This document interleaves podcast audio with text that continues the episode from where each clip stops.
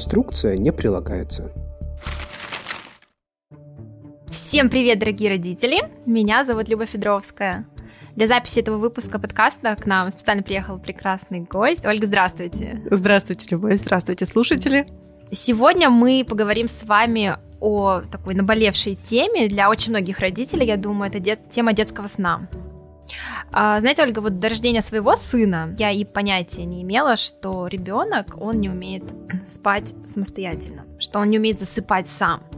Не то, чтобы я представляла себе какую-то, скажем так, идеализированную картину своего материнского мира, да, но э, я себе, наверное, в страшном сне не могла представить, что отныне я ночами не буду спать а, нужно организовывать какие-то дневные сны, а, нужно высчитывать время бодрствования, нужно не пропустить вот это вот заветное окно в сон, да, научить ребенка самостоятельному засыпать. Ну, в общем, это все очень довольно сложно. Ну, вы сейчас уже звучите как опытная мама, которая много чего прочитала, много чего услышала. На самом деле, действительно, молодая мама, которая только-только стала мамой, только-только взяла на руки своего ребенка, чаще всего не понимает вообще, э, в чем проблема со сном, что это такое, надеется, что все будет хорошо. А, и отчасти виной тому в том числе и то, что сейчас очень хорошо и много говорят о том, как наладить грудное вскармливание, как ухаживать за младенцем там, в первые недели, месяцы. Но тема сна пока все еще остается где-то на задворках, и ура, вот мы здесь с вами собираемся для того, чтобы в том числе помочь молодым мамам навести какой-то порядок, а, создать какую-то структуру в этих знаниях и, возможно, помочь выдохнуть и расслабиться. Конечно, да, информации появилось намного больше, да, есть платформы, есть ресурсы, где можно об этом всем почитать. Это не, не так, как раньше. То есть, если я своей маме скажу, мам, я пропустила окно в сон. Что? Она спросит, какое окно? Форточку открой, будет тебе счастье. Ну что-то, да, из этой серии. Так, вообще, давайте для начала я представлю, Ольга, вас нашим слушателям. Да? Ольга а, – основатель и ведущий консультант крупнейшего проекта о детском сне на русском языке Sleep Expert с аудиторией истории около 200 тысяч родителей, да, по-моему? Да, если взять нас а, по всем соцсетям, это 200 тысяч подписчиков. Mm-hmm. Если говорить о посещаемости сайта, это около 200 тысяч каждый месяц. Также Ольга является автором книги «Как наладить сон ребенка», регулярный спикер э, конференций для врачей и также большинства родителей, сооснователь и инструктор школы консультантов по детскому сну Институт семейного сна – Ольга также является активным держателем сертификатов американской и канадской программ по позитивной дисциплине и поведенческим нарушениям сна. А в теме детского сна, по-моему, вы работаете около шести лет, верно? Да, практически с тех пор, как родился мой собственный первый ребенок, который тоже очень плохо спал, эта тема стала актуальной для меня. А потом я поняла, что эта тема может быть полезна не только мне и моей семье, но и огромному-огромному количеству мам в русскоязычном пространстве. Да, кстати, в описании я оставлю ссылку на официальную страничку Sleep Expert в Instagram. Да, в профиле, ну, там уже мамы сами смогут почитать много полезной информации, рекомендуемые режимы по, по возрасту, как убрать негативные ассоциации, как, например, уложить двойню. Наверное, это вообще отдельная тема. Да, такие мамы, мам, мамы ниндзя мы их называем, когда мамы у мамы больше одного ребенка, да, она должна сразу делать все и для всех детей, и для разных детей часто. Поэтому да, это, это вообще супер родитель. Это как моя подруга, у которой еще пока нет ребенка, она говорит: вот я хочу сразу отстреляться и родить двойню. Я говорю, ты, наверное, просто еще вообще не понимаешь, что это такое. Не ну, знаю. удачи. Остается только сказать удачи. Нет, на самом деле в, этом есть своя какая-то хорошая сторона. Действительно, из двойней э, мамы гораздо более организованы они гораздо более структурированы. Куда еще более. Им просто некуда отступать, и они уже э, заранее идут в, во все процессы, такие подготовленные, продуманные. И я всегда говорю, что вам никогда не дается двойня, если вы не готовы с ней справиться. Поэтому те из вас, кто ждет двойню, кто переживает и волнуется, все будет хорошо. Я пока еще не видела ни одной мамы двоин, которая провалилась бы в каких-то задачах. Вы справитесь. Ну, вот примерно год назад я на самом деле бы вас просто засыпала бы вопросами, но я вот честно, упорно, долго, тщательно, я пыталась разобраться вообще, что пошло не так с нашим сном. А мне казалось, что все пошло не так, все пошло не по плану. Но в итоге я выяснила, что все шло как надо, и просто я была не в теме, я была не в теме этого детского сна я не понимала, как все это организовать. И я думаю, что если нас слушают беременные девушки, то им однозначно стоит дослушать этот выпуск до конца, Да, и не повторить лично, например, моих ошибок. Ну, для начала я бы хотела что узнать? Вот смотрите, допустим, как вот я изучала, да, язык иностранный. То есть сначала я учила там алфавит, звуки и так далее, да. То здесь я тоже предлагаю разобраться вот в самое, с самого начала, то есть вообще базу взять. Что такое детский сон, если со взрослым все более-менее понятно, а, есть вообще такое интересно понять взрослый сон? На самом деле есть, и здесь важно отметить, что если вот прям совсем-совсем погружаться в эту тему, мы до сих пор не знаем, для чего люди спят. Интересный нет, вопрос. Да, нет, нет четкого а, объяснения этого механизма для человека, ценности, важности этого механизма. То есть мы, да, знаем, что это восстанавливает нас, помогает нам держать какой-то эмоциональный баланс. Физические процессы запускаются во время сна. Но однозначной задачи сна до сих пор ни детского, ни взрослого не существует, не определено, и вот как-то мы еще не можем а, узко объяснить. Но действительно можно отделить детский сон от взрослого сна.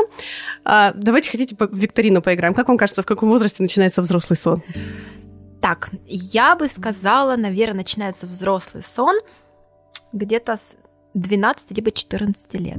Нет. Взрослый сон начинается в 4 месяца. Ого! Ну, такой сюрприз. Припозднилась. А, сразу делаем небольшую звездочку. Все возрасты, о которых мы сегодня говорим, это возраст от ПДР. Если ребенок родился раньше, то обязательно нужно скорректировать возраст а, на биологический. То есть, если не досидел ребенок 3 недели или 4 недели в животике до своего срока, то мы отнимаем от фактического а, возраста паспортного столько недель, сколько он не досидел, и, соответственно, у нас появляется такой биологический возраст, который более четко показывает нам потребности ребенка вот в этот конкретный момент. Но возвращаемся к взрослому сну. Угу. В 4 месяца происходит перестройка. Так все-таки это взрослый сон? То есть это это уже это до уже... четырех месяцев. Это вот детский сон. Мы можем сказать, что это детский сон, младенческий, новорожденный. Ага. Но все, что происходит после четырех месяцев, уже так или иначе вкладывается в паттерны, в систему взрослого угу. сна. И отличие, основное отличие, по сути, заключается в том, что внутренние фазы сна они в перевернутом таком каком-то смысле. Мы с вами сначала засыпаем, у нас есть дремота, и мы погружаемся в более глубокий сон. Потом, выходя из этого более глубокого сна, мы переходим в стадию сновидений. У детей это обратная история. Они засыпают сразу в сновидение, и потом минут за 15-20 только опускаются в глубокий сон. Вот поэтому очень часто э, новорожденного можно видеть, как он спит с открытыми глазами, как у него эти глазки бегают, один глазик может быть открытым, другой закрытым. Это все вариант нормы, если до 4 месяцев этот младенец, то совершенно нормально, не, не пугайтесь, все так и должно быть. Хорошо, понятно про детский-взрослый сон. А, а какие должны быть условия вот для этого ребенка, для этого сна? Условия должны быть такие, которые позволяют ребенку заснуть и выспаться. И вот очень часто мамы приходят к нам и просят, научите моего ребенка спать везде, в любых условиях, в любой обстановке, в каких-то вот, ну, совершенно измен- изменчивых да, ситуациях. И мы такую маму нередко спросим, ну, а вы хорошо спите во всех условиях? А вот могли бы вы, например, на кухне, да, вот да, на, на кухне, столе? Вот. В поезде, а, там, не знаю, на даче у родителей, в гостинице. Вот вы везде легко засыпаете, хорошо спите? Ну, скорее всего, нет. Нет конечно. А, ребенок в этом плане не исключение, и мы сейчас все хотим, чтобы наши дети были особенными, индивидуальными, гибкими, но почему-то не создаем для них вот этого зазора гибкости, ну, например, в такой теме, как сон. Мы хотим как программу, да, вот все уложили, он заснул, проснулся в хорошем настроении, всегда себя хорошо чувствует, легко засыпает, ну и вообще со всех сторон молодец. Так это не работает так не может быть. Поэтому если свести условия вот к короткому какому-то обоснованию, то это темнота, это ровный звуковой фон, э, либо отсутствие звуков, то есть либо тишина, либо белый шум так называемый, адекватная влажность, в которой просто комфортно дышать. Много об этом Комаровский говорит, я полностью согласна. Да-да-да. Что должна быть адекватная влажность, ну потому что иначе отек, э, заложенный нос, кашель, сухое горло, это, конечно, не способствует хорошему сну. Это вот база. А дальше мы уже можем отталкиваться от каких-то индивидуальных особенностей не только ребенка, но и семьи, условий жизни, там, наличие домашних животных и вот каких-то других еще аспектов. То есть темнота — это обязательный, да, такой проводник? А, опять же, да, возвращаясь к истории взрослого человека. Вот представьте, что вам очень хочется спать. Вот да. вы устали, вам нужно выспаться. И у вас есть прям выбор. Угу. Можно пойти в светлую комнату, где солнышко угу, светит, угу. окна большие, синичек за окном слышно. Все прекрасно, вы ложитесь и там будете спать. Либо альтернативно, там поменьше комната, блокаут шторы, тихо, вы легли, одеялком себе завернули, где вам будет спать комфортнее. Ну, конечно, да. Конечно же, в темной комнате. Конечно, конечно же. да, и без звука синичек. Да, и без синичек. А, родителей всегда пугает, а вдруг мой ребенок перепутает день с ночью, а вдруг а, он никогда больше не сможет спать при, при свете, а вдруг, а вдруг, а вдруг, а вдруг. И вот здесь мне тоже хочется немножечко успокоить, обнять. Сегодня будем много обнимать таких переживательных родителей. Я сама такая, вот хотелось бы, чтобы когда-то меня так обнимали. А, первое. Решать проблемы, сложности нужно тогда, когда они есть. Если сейчас ребенок спит плохо, то сейчас нужно создать ему те условия, в которых он будет спать хорошо. Вот когда у вас будет необходимость что-то решать там, с освещенностью, вот решайте ее через три года. А в садике? Как мой ребенок будет спать в садике? Да вам до садика еще три года, подождите, вы поспите нормально вот сейчас. Угу. Второе ни один ребенок еще пока что не отказался спать там разово в каких-то ну, нетипичных условиях. Но да, опять же, возвращаясь, да, где нам спать комфортнее, все-таки есть условия, в которых нам удобно, хорошо, комфортно, мы с удовольствием спим, а есть условия, где ну, нам дается этот процесс сложнее, нам заснуть сложнее, проспим мы меньше, соответственно, ну, стоит уважать эту потребность организма. Хорошо, я поняла. А вот э, давайте возьмем вот такого самого новорожденного маленького бэбика, да? И вот скажите, пожалуйста, умеет ли этот ребенок он засыпать самостоятельно? Ну, то есть вот он родился, и вообще спят ли дети новорожденные сами? Либо же, да, то есть мама должна дать э, грудь, покачать и, не знаю, бутылочку, все что угодно. А вот тут, наверное, стоит поговорить о том, вообще у каких детей возникают сложности со сном, кого надо учить вот этому пресловутому самостоятельному засыпанию, кому не нужно, почему кто-то спит, кто-то не спит. Дело в том, что э, статистически выявлена цифра, что только 20-40% детей испытывают сложности со сном все остальные дети спят, спят адекватно. Ну, может быть, не совсем замечательно, но адекватно. И поэтому, когда мы с вами говорим, вот целый подкаст записываем, статьи пишем, книги сдаем на тему плохо спящих детей, все-таки мы адресуем достаточно узкую группу в основной когорте. Но а, те дети, у которых есть сложности со сном, Неважно, бэбик ли это вот совсем младенец, да, вот совсем крошечный, или это трехлетка. Такому ребенку нужна дополнительная помощь. В, на, в новорожденном период, в младенчестве очень-очень важно, чтобы мы помогали, чтобы мы не ждали, когда этот ребенок уже от бессилия заснет, когда он там, когда мама говорит, мой ребенок сам вы, выбрал себе режим, вот он спит там раз в 4 часа. Ну нет, такому ребенку просто не создают условий, поэтому в возрасте месяц, два, три он бодрствует такие огромные огромные периоды времени. Таким детям нужно помогать, нужно. И если они не могут заснуть сами, если у них не получается заснуть самим, то да, нужно покачать, да, нужно дать грудь, да, нужно взять на ручки, подержать на ручках. Но при этом будет достаточно большая категория детей, которых нужно будет просто положить и оставить в покое, и они тоже заснут спокойно. То есть получается, э, каким-то детям э, нужны ритуалы, да, скажем так, на засыпание, да, а каким-то детям они, получается, не нужны? А, вообще все, все то, о чем мы говорим, да, но в большей мере, в большей степени нужно детям, ну, назовем так, плохо спящим. Но если говорить о ритуалах, ритуалы в принципе, в принципе полезны и нужны всем. Они есть у всех. У нас с вами они тоже есть. Мы с вами чистим зубы перед сном, переодеваемся в пижаму, взбиваем подушку, каким-то образом мы себя готовим ко сну. Потому что если посмотреть на это, ритуал это не что иное, как сигнал да, это такая, такое предупреждение. Вот мы сейчас сделали раз, два, три, и теперь мы будем укладываться спать. И для детей, особенно маленьких, не говорящих, невербальных детей, очень важна вот эта система сигналов, потому что именно так они понимают, чего ждать. Потому что подумайте, маленький ребенок это существо полностью зависимое от мамы. И все, что происходит, исключительно в руках мамы. Да? Ребенок не знает, пойдем мы сейчас гулять вот или сейчас кушать. папам будет очень обидно. Ну, простите, папы, но реальность такова, что в большинстве случаев все равно мама этим занимается. Так вот, э, ребенок не понимает, что будет происходить дальше, потому что не он это решает. Да? Не от него исходят в большинстве эти сигналы. А, и даже если исходят, еще непонятно, как взрослые их там интерпретируют для себя. Но ритуализация помогает как раз-таки создать вот эти ожидания и комфорт пред, предвосхищение, предвкушение, когда угу, надели комбинезон, уложили в коляску, скорее всего, пойдем гулять.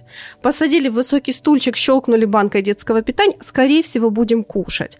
Также и с ритуалом на сон. Если мы зашторили окна, там, взяли на руки, запеленали, начали петь колыбельную, то есть высокая вероятность, что мы э, готовимся к отходу ко сну. Поэтому ритуализация, она полезна и нужна, потому что помогает детям снизить градус напряженности ожидания и делает процесс отхода более комфортным и предсказуемым. Получается, чем раньше мы введем эти ритуалы да, для ребенка, то есть тем, получается, будет комфортнее, да, ему лучше. Да, да, то есть вот ритуалы это как раз, наверное, первое действие, которое есть смысл вводить маленькому ребенку, даже если ему там неделя, две недели.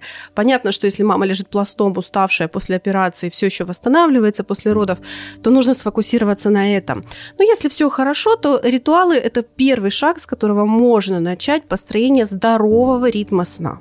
Еще бы я хотела вас спросить такой наболевшей теме, знаете, как вот э, циклы сна да, когда ребенок, получается, спит, там у кого-то 20, у кого-то 30-35 минут, он просыпается, не может связать самостоятельно эти циклы сна, маме приходится да, нестись из другой комнаты в другую, с одной в другую комнату, да, и каким-то образом продлевать этот сон. То есть вопрос такой вообще, надо ли продлевать этот сон, нужно ли его продлять, и умеет ли ребенок самостоятельно связывать эти циклы сна?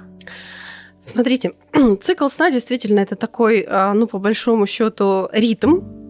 И очень часто для того, чтобы выспаться, детям нужно больше одного цикла сна.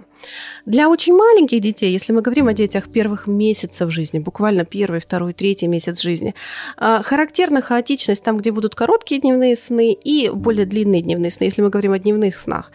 А, и это нормально, можно сильно не заморачиваться, если есть ну, такой адекватный баланс длинных и коротких снов. Но если ребенок уже перешагнул вот этот четырехмесячный барьер, когда он начинает спать по более взрослому паттерну, то там уже есть необходимость соединять э, большую часть циклов сна для дневного сна. Только последние дневные сны, там у кого-то третий, четвертый, пятый сон, могут быть короткими, но все-таки первые два как минимум должны быть больше, чем 30-40 минут. И поэтому да, помогать соединять эти сны есть смысл и нужно. Это гарантирует более качественное, эффективное восстановление во время сна. Но способ, которым этого можно добиться, он, конечно, будет варьироваться от ребенка к ребенку, от ситуации к ситуации. Здесь есть такая небольшая подсказка. Если ребенок заснул на груди, то, скорее всего, внимание, скорее всего, не на 100%, угу. ему поможет, э, опять же, вовремя дать грудь или пустышку. Да? Если ребенка укачали, ему, его нужно будет подкачать, подкачать для того, чтобы он уснул. Но при этом это все равно не стопроцентные способы. В большинстве случаев они не дадут вот такого стабильного, четкого результата. Ну, во-первых, человеческое существо само по себе нестабильно. И нормально, если у вас время от времени случаются какие-то сбои, ничего страшного, новый сон с чистого листа, и все будет хорошо. Но а, более стабильным механизмом продления этих снов, конечно же, является навык самостоятельного засыпания, если ребенок старше 4 месяцев. Угу. Вот вы сейчас сказали, да, допустим, сон от груди да, то есть, допустим, если он уснул на груди, да, угу. то чтобы связать один цикл с другим, да, возможно, ему понадобится все-таки дать пустышку либо грудь. Это восстановление условий засыпания. Да, да я вот как мама, кормящая грудью, вот угу. до сих пор, да, очень часто слышала о том, что грудь это именно негативная ассоциация и я бы сказала, что меня, меня все протестует во мне, да, потому что мне это комфортно. Угу. Да, моему ребенку я вижу комфортнее вообще в десятки тысяч раз, да. И насколько я знаю, так происходит у, ну, может быть, не у большинства мам, но у многих угу. очень, да. И можно ли вообще назвать такую, мне кажется, естественную какую-то привычку, потребность, да, сон от груди негативной ассоциации? Как вы считаете? Любовь, ну смотрите, это вопрос исключительно терминологии. И да, я могу понять раненые чувства кормящей мамы. Я своих детей достаточно долго кормила. Здесь, когда речь идет о негативной ассоциации а, на засыпание, все-таки идет речь о влиянии того или иного механизма засыпания на дальнейший сон. То есть какие-то условия привычки будут условно позитивными, потому что они помогут поддерживать сон, давать сон быстро, легко и помогут ребенку высыпаться.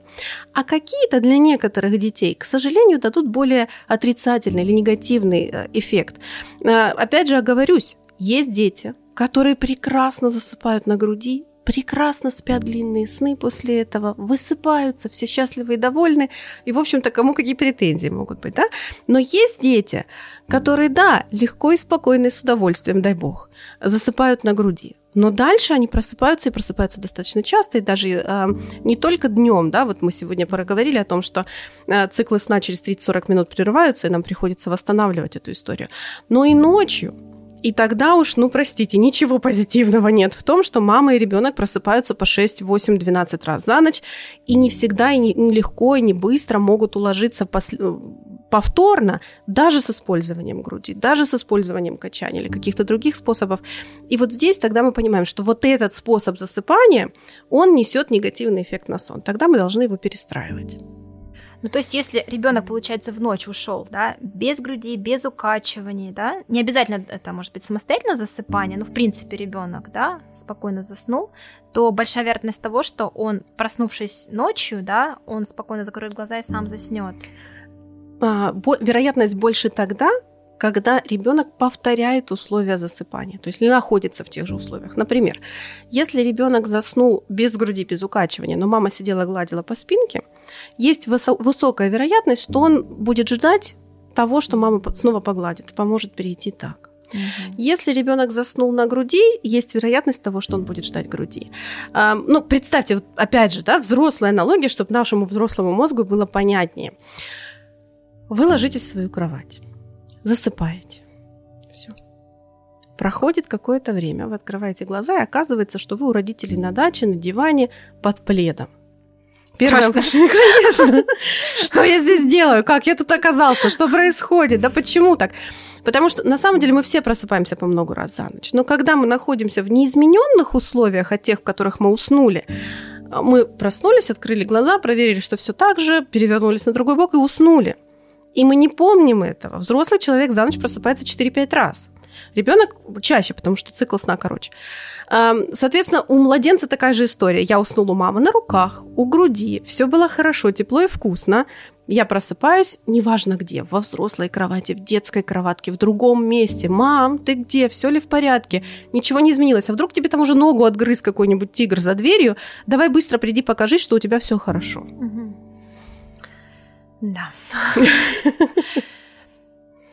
А вот если Ага, все отлично. Ребенок спит ночью, да, у нас не прос... ну, точнее, он у него сменилась, э, сменилась не фаза сна, циклы, цикл, да. да, циклы сменились.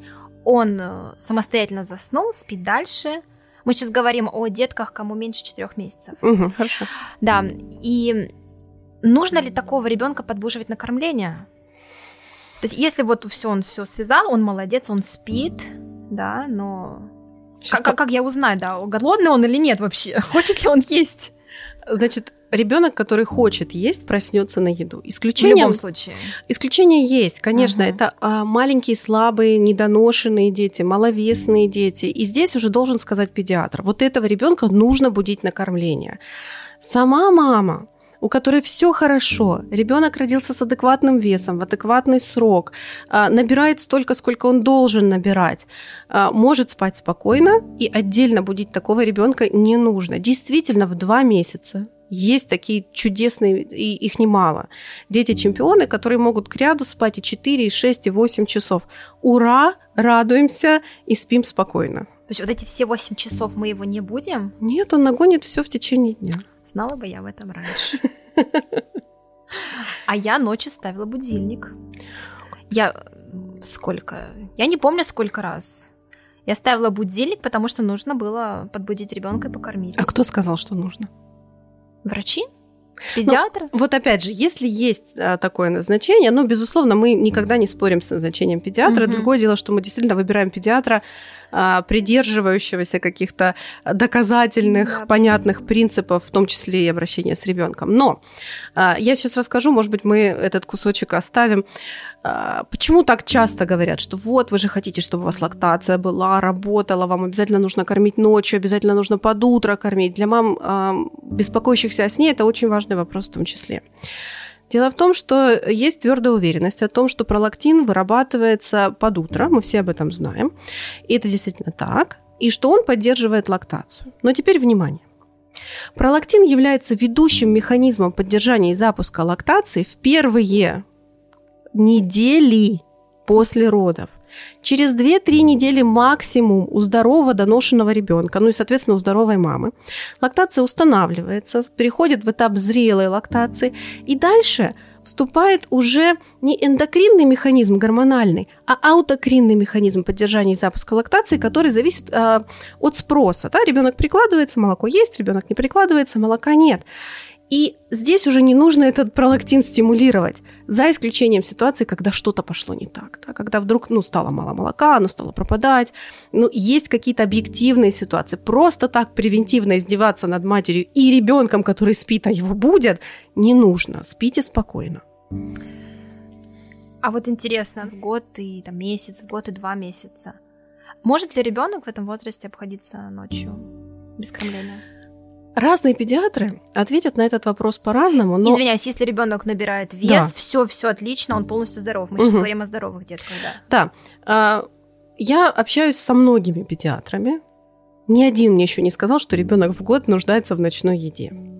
В два месяца, в четыре месяца, в шесть месяцев, в восемь месяцев. Вот это те сроки, которые звучат, они не обоснованы ничем на самом деле. Вот на, на сегодняшний день нет единогласного мнения. Но после 8 месяцев здоровый, доношенный, хорошо набирающий вес ребенок, у которого нет э, ограничений в диете, введен прикорм, не нуждается в ночных кормлениях. Точка. Хочет ли мама эти ночные кормления поддерживать? Нет. Это... Не хочет. Ну, то есть это, это уже другой вопрос. Бывают мамы, которые к нам приходят, например, в проект, и у них ребенку полтора года, и они просыпаются там шесть раз ночью вот на кормление. это я. Вот. И когда мы говорим, Люба, вы хотите ночные кормления? А Люба говорит, ну, два. Мы такие, ну, вы точно хотите два? Или просто вам кажется, что ноль – это вот такая заветная, недостижимая цифра? Ну, я хочу два. Ну, хорошо. Ну, то есть мы можем отталкиваться от маминых каких-то пожеланий, предпочтений, но это, опять же, не обусловленная физиологической потребностью цифра, да? Просто маме так хочется. Окей, мы будем это уважать. Но в целом а, ребенку старше 8 месяцев – не нужны ночные кормления вообще. Вот это да. Вот это вы меня успокоили. С сегодняшней ночи наша жизнь изменится полностью. Ура! Ура! А, как это определить, что ребенку хватает сна? Потому что я вот как мама, да, могу понять только, если ребенок не плачет, не капризничает, просыпается с улыбкой на лице, он выспался даже если он поспал, вот рекомендуют спать в этом возрасте, например, там полтора часа, да, угу. а мы поспали всего там 35 минут. То есть вообще один цикл. Вот как понять, хватило ли ему сна или, или нет? Действительно, поведение или состояние ребенка после того, как закончился сон, на момент пробуждения, ну, достаточно хороший ориентир, но не единственный. Здесь важно, э, вообще сон сам по себе это такая система, это такой большой-большой пазл, который хорошо бы видеть целиком. И э, если эта ситуация разовая, ну вот всегда спит полтора часа, сегодня 30 минут проспал и спит, проснулся в хорошем настроении. Да и ура, все, поехали дальше. Но когда ситуация систематически повторяется изо дня в день, изо дня в день, изо дня в день, мы должны оценивать тогда остальные точки для того, чтобы точно быть уверенным, что все хорошо. Как легко и быстро и спокойно засыпает ребенок. Да? В идеале мы хотим, чтобы ребенок засыпал в рамках 20 минут и спокойно. Угу. Если здесь все хорошо, ставим себе плюсик, идем дальше. Угу. Маленький вопросик. А спокойно, когда ребенок ворочается из стороны в сторону не плачет, это, это можно назвать, что он спокойно засыпает? Да, конечно. Mm-hmm. Ну, мы тоже ворочаемся. Никто из нас mm-hmm. не ложится и вот там солдатиком не засыпает. А, важно, чтобы он... Он даже может хныкать некоторые дети, они могут сбрасывать такое вот напряжение бодрствования через какой-то такой хныч.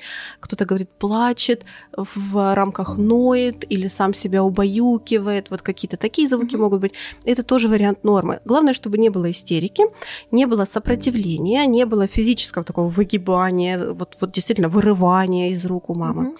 Но если здесь все хорошо, тогда мы можем идти дальше. Как ребенок спит ночью? Есть ли лишние избыточные пробуждения? То есть в зависимости от возраста, понятно, есть определенное допустимое количество ночных пробуждений, накормления, но часто их становится вдруг больше. Вот если больше, это уже такой звоночек. Если все хорошо, то все хорошо. Нет ли ночных гуляний, когда ребенок просыпается и не может уснуть в течение там полутора-двух часов? Тоже вот эту точку проверяем. Нет ли слишком ранних пробуждений в 4, в 5 утра?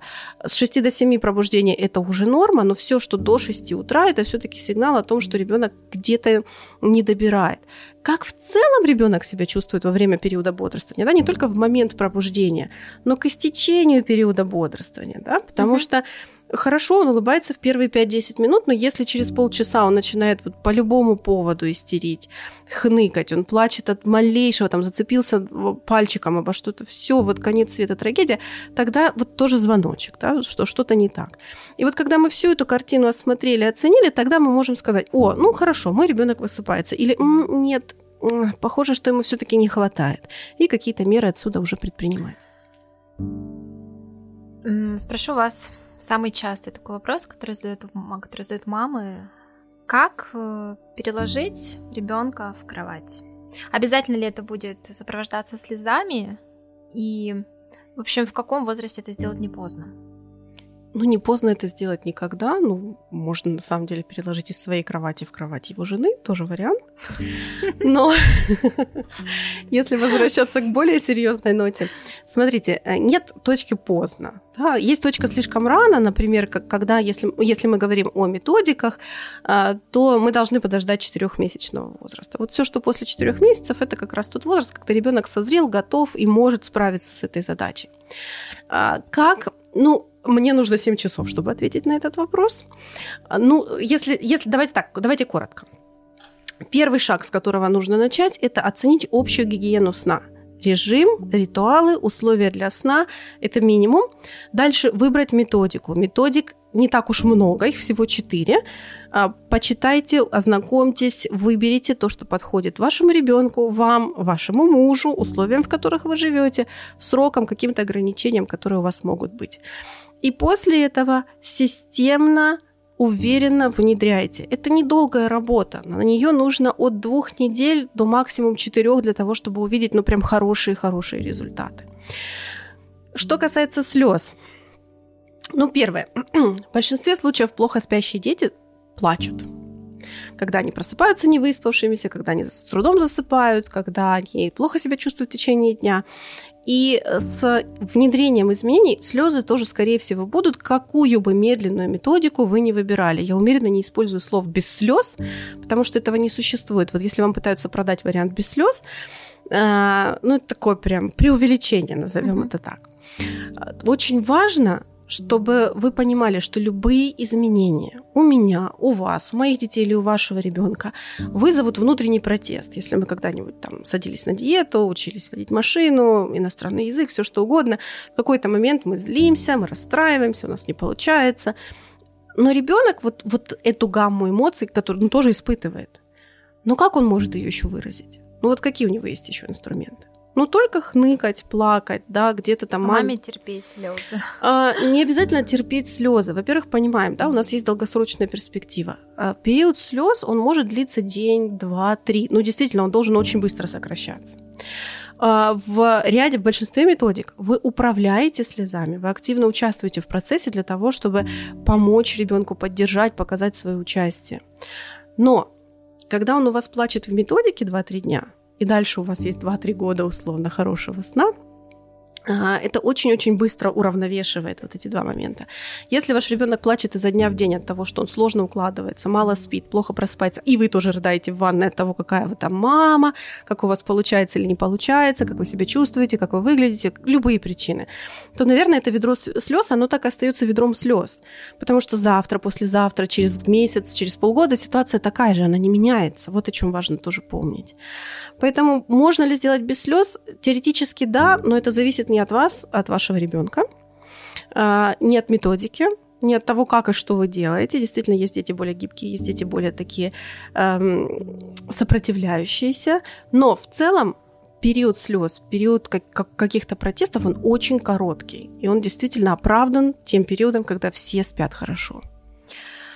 А как все-таки вот э, маме молодой построить такой режим дня, да, чтобы, ну, во-первых, малыш выспался, чтобы у него был качественный все-таки сон, чтобы мама да, и папа более или менее отдохнули, осталось какое-то время на домашние дела. В общем, как, как организовать этот сон, потому что я вот по себе помню, да, ребенок может поспать 15 минут, а может 4 часа. Я прям помню, я снимала эти видео, как мы подбуживаем его, потому что если бы ребенок спит больше трех с половиной часов, он бы срочно разбудить, что-то пошло не так, сказал нам врач в роддоме.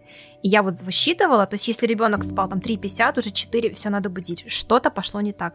Хотя мне, ну, сейчас мне уже кажется, да, ну, все с ребенком было в порядке. Просто вот это вот... Э, Обнять это история, с, это история с первым малышом, когда ты ничего не знаешь, так да, ты есть. слушаешь всех, да, ты не знаешь, где искать эту правду. Это только потом ты уже спустя какое-то время понимаешь, что все было гораздо проще, все было гораздо легче. И это ты сам себе выстроил. Вот да, вот... это вопрос внутренней тревожности. Все-таки сейчас наши да. дети появляются осознанно, мы хотим их, мы их ждем. И когда они появляются, мы вдруг понимаем, боже мой, теперь полностью от меня зависит. Это только я Что теперь должна как-то... Да, как, как быть, как, как не испортить. не прилагается. Как, как не сломать. Вот я, я тоже помню, что я, я клянусь, я плакала в роддоме. У меня был на руках ребенок, и мне казалось, он такой идеальный, такой совершенный. Господи, как, как не накосячить? Как? Как не сломать вот это все? Но на самом деле, опять же, да, давайте разделять возрасты. Если мы говорим о ребенке до, ну, примерно двух месяцев, да, ношенный здоровый ребенок, э, незрелость циркадиадных ритмов действительно иногда приводит к так называемой путанице дня и ночи. И только поэтому, ну просто для того, чтобы создать более комфортный режим для родителей, угу. мы не хотим давать ребенку спать очень много одним куском днем, да, то есть тогда действительно через 2,5-3 часа есть смысл разбудить, создать, вклинить период бодрствования просто для того, чтобы родители потом могли хоть немножко поспать ночью. Но после 8 недель а, вот этот процесс созревания завершается, и по сути, вот этот весь механизм путаницы, он выравнивается сам собой. И дальше мы можем дать ребенку спать столько, сколько он хочет. Но иногда бывает так, что по каким-то причинам режим съезжает. К нам приходят дети, например, с режимом, там, ребенок ложится в час ночи или в 4 утра. Э, у него начинается ночь, к 4-5 вечера у него начинается только э, день. Это в каком возрасте? Ну, это на самом деле более взрослые дети, уже такие, они могут быть и 6-месячные, угу. 7-месячные. И тогда, да, тогда, чтобы, чтобы создать ну, более здоровый, понятный, удобный для семьи режим, мы тоже будем днем. Но в целом дети очень неплохо регулируются, и каких-то прям серьезных изменений в большинстве случаев не нужно. Э, что касается создания режима, да, вот возвращаясь к вопросу, то здесь самое главное не переутомить ребенка. И да, к сожалению, особенно в первые месяцы, не, ну или к счастью все-таки, тут важно, чтобы мама не ставила перед собой мега задач и супер ритм семьи, и нигде не упустить там свою какую-то взрослую социальную жизнь, и с ребенком везде успеть, и хозяйкой побыть, и подругой там нигде не пропустить ничего. Не, не надо ставить столько задач. Есть время для всего, и нужен, нужен период адаптации, знакомства. Поэтому, если говорить о вопросах сна, важен ритм сна, режим как таковой пока еще не создается. Э, в первые пару-тройку месяцев дети достаточно мобильные, они хорошо спят в слинге, в рюкзаке, в коляске. Пожалуйста, удовлетворяйте свои социальные потребности э, вот таким способом. Но при этом уважайте в том числе потребности в сне ребенка. Вот мы очень часто, мамы так, вот, а вдруг у нас папа там приходит, мы хотим папу ждать, а ребенок явно хочет спать, как нам, как нам быть?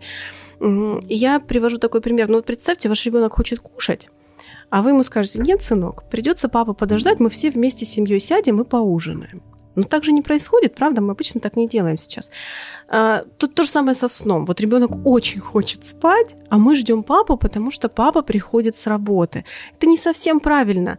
Да, э, потребность в общении у родителей и у ребенка к родителям, она есть, должна быть удовлетворена.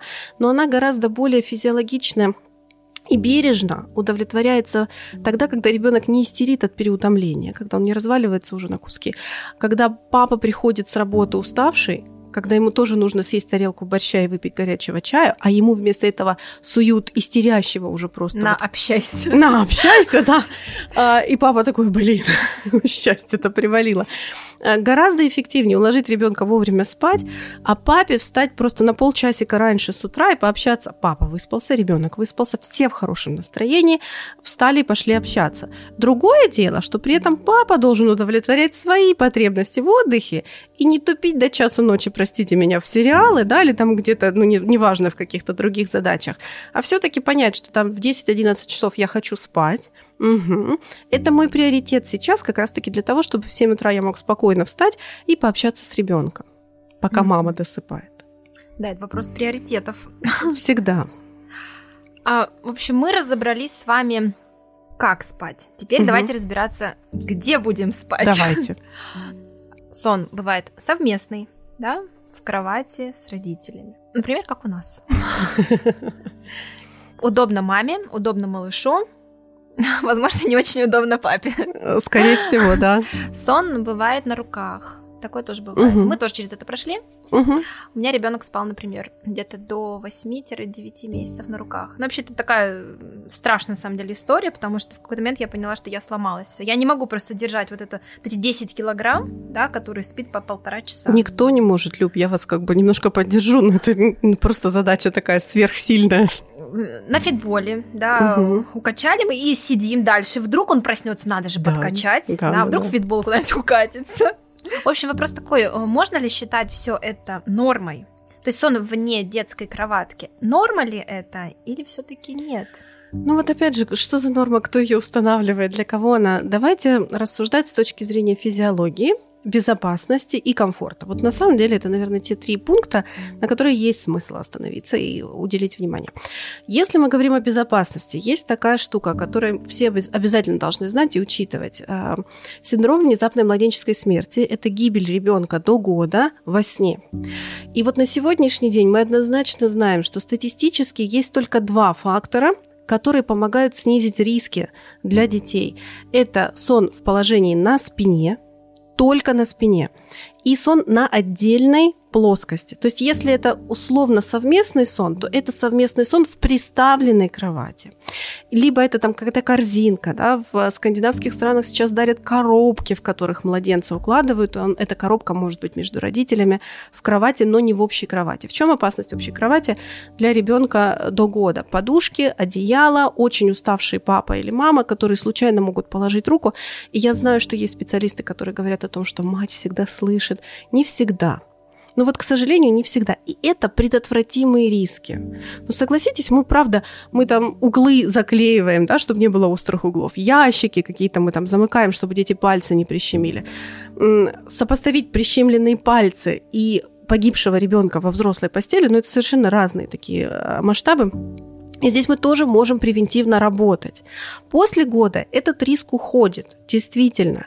Остается риск травматизации, когда ребенок а, более взрослый, он может сползти, укатиться, пока мама не может ложиться в, то же время, что и ребенок. Чаще всего ребенок все-таки должен лечь раньше. И там есть возможность, что ребенок просто упадет. Но если предприняты какие-то меры, окей, пусть так и будет. Соответственно, вот с этой точки зрения мы должны просто учесть этот момент. Что касается комфорта, безусловно, комфортно должно быть всей семье. Во всю семью входит мама, папа и ребенок. Э, За годы работы с детским сном я не видела еще ни одного папы, который бы пришел и сказал: Ей, ура! Мы спим все вместе. Нет, но на самом деле а, я сейчас немножко лукавлю. Конечно, есть папы, Мгм. которые мы спим все вместе. Вот, вот здесь вот ключевой момент. А, то есть это не ситуация, когда папа спит там на коврике в ванной. Все-таки, когда мы спим все вместе, папа может быть более комфортно. Но если папа выселен на кухню, очень редко, когда папа прям в восторге от такого процесса организации. Мы должны понимать, что для ребенка все-таки нужна счастливая, полноценная э, семья. Еще раз привет доктору Комаровскому. Здесь он большой адвокат пап и его интересов тоже. Я с ним здесь согласна. А, Если же, конечно, в ситуации, когда ребенок просыпается 6, 8, 12 раз за ночь, и мы предлагаем маме скакать туда-сюда, там, по 8 раз его укладывать, но это тоже не совсем честно. Но совместный сон, к сожалению, здесь не становится долгосрочным решением. То есть он ни, ни к чему не приводит. То есть рано или поздно все равно мама придет к какому-то виду обучения или там перекладывания, переучивания. Но можно это сделать раньше. Можно не истязать ни себя, ни папу, ни ребенка. А, в общем-то, эту работу провести несколько более... Э, несколько раньше. Для того, чтобы всем было комфортнее. Что касается колясок, слингов, эрго-рюкзаков, это хорошие мобильные механизмы, которые позволяют маме выбраться, подышать воздухом, с кем-то встретиться. И иногда, да, дают хорошее качество сна, когда его нет вообще в, люб- в других условиях. То есть если выбор стоит между не спать вообще и спать, например, в слинге, ну, хорошо в слинге. Если выбор стоит не спать вообще, спать на руках или научить ребенка самостоятельному засыпанию, я, я за самостоятельное засыпание. Ну, потому что действительно 10 килограмм держать на руках и в ужасе думать, когда же это закончится, закончится ли это вообще, а успеет ли моя спина к этому времени вот еще хоть сколько-нибудь продержаться, ну, наверное, не нужно ставить себя перед таким выбором. Ну, то есть, получается, вот эрго-рюкзак и, как вы сейчас сказали, коляска, да, это же, это же сон в движении. Да. Я, да, очень много слышала о том, что сон в движении все таки ай-яй-яй, какой не полезный. Ай-яй-яй, какой не полезный. Ну, и повторюсь, если выбор стоит между нет сна и сном в движении, пусть он будет в движении. Но действительно, давайте опять же себя вспоминать когда мы едем в машине, ну кто-то другой за рулем, да, мы, мы в качестве пассажира, или в самолете, или в поезде, или в автобусе, нам нужно поспать. В большинстве случаев мы либо проваливаемся в глубокий сон уже ну, от мега усталости, но ненадолго, либо мы находимся в, со- в состоянии такой дремоты, когда нам кажется, что... да, Да, сна. что мы как бы мониторим, и кажется, что слышим, что там происходит вокруг. Может быть, не совсем четко, не совсем э, точно, но так или иначе наш мозг не позволяет нам уйти в глубокий сон и получить вот то глубокое восстановление. Поэтому постоянный, исключительный сон в движении будет сказываться на качестве сна. Да? То есть у сна есть две категории, качество и количество. К сожалению, не количеством единым, мы должны еще оценивать и качество этого отдыха. Мы с вами разобрали, получается, как ребенок спит, где он спит, да? Вот теперь как маме вообще более-менее вести социальную жизнь, да, вот чтобы организовать это все, чтобы ребенок спал желательно, да, не в коляске, дома, чтобы не пропустить, как я уже говорила, это окно в сон, да, чтобы угу чтобы ребенок высыпался и чтобы мама ну, была более-менее активна. Вообще, возможно ли это, как вот вы думаете? Или, может быть, даже вообще некоторые мамы совмещают материнство с работой, там, начиная с четырех месяцев. Да, многие мамы выходят на работу и в три месяца, то есть прекращают там грудное вскармливание. То есть сейчас вообще, ну, считается, что мама, да, молодая, у которой есть, это как бы на фоне ребенок, да, а может быть даже 3-5.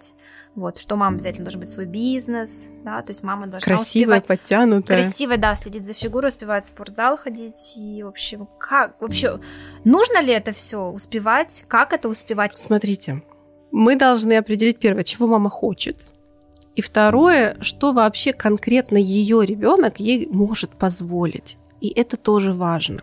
Есть вот эти спокойные, удобные мобильные дети, которых где положил, там и уснул. Абсолютно он себя хорошо, комфортно чувствует и ведет и с новыми людьми, и с нянями, и в каких-то детских группах. И, ну, а маме хочется работать и реализовывать себя. Ну и прекрасно. Почему бы и нет, да? По мере сил. Я всегда говорю о том, что мама, берегите, пожалуйста, себя. Вы первый, главный, самый важный, значимый человек в жизни своего ребенка. Сделайте так, чтобы маме было хорошо и тогда ребенку тоже будет хорошо. Вот как бы это хорошо не выглядело. Но Иногда бывает так, что нам очень хочется, да, и работать, и путешествовать, и с, с друзьями встречаться, и в кино ходить, и в спортзал записаться, но наш ребенок это ребенок с повышенными потребностями в теме сна. А, и здесь у мамы начинается такой дискомфорт и какой-то внутренний конфликт, но я же всего хочу, а вот надо что-то с этим ребенком сделать. И мне хочется сказать, вы знаете, вот это как дети-аллергики. Есть дети, которые клубнику едят ведрами, и ничего с ними не случается, и все у них хорошо. А есть дети, которые от одного взгляда на эту клубнику покрываются пятнами, и потом еще неделю как-то приходят в себя. Вот если у вас ребенок с повышенной потребностью в теме сна, то эту потребность пока что есть смысл уважать, потому что бороться с ней ну, выйдет вам дороже. Действительно, уставший, переутомленный ребенок это очень неудобно, очень тяжело и точно не помогает вам реализовывать никаких собственных целей. Это будет недолго. Кто-то э, действительно выровняется и придет в какой-то баланс к шести месяцам. Кто-то, наверное, году, а кто-то, может быть, и к трем. Но бороться с собственным ребенком, там, где есть борьба, есть выигравший. Но всегда есть и проигравший. Вот об этом тоже есть смысл помнить. Спасибо, Ольга. Спасибо, что позвали, Любовь. Рада была с вами провести это время. Мне тоже было очень приятно с вами пообщаться. А, в описании эпизода вы увидите ссылку, нажав на которую вы можете оставить сообщение, предложив темы, которые вы бы хотели услышать э, в следующих выпусках. А, подписывайтесь на наш подкаст, ставьте нам больше звезд, оставляйте свои комментарии. Ваш рейтинг на самом деле очень помогает нам развиваться и двигаться вперед. Делитесь со своими знакомыми, близкими. Увидимся в следующем выпуске. Пока-пока. Пока. -пока. Пока.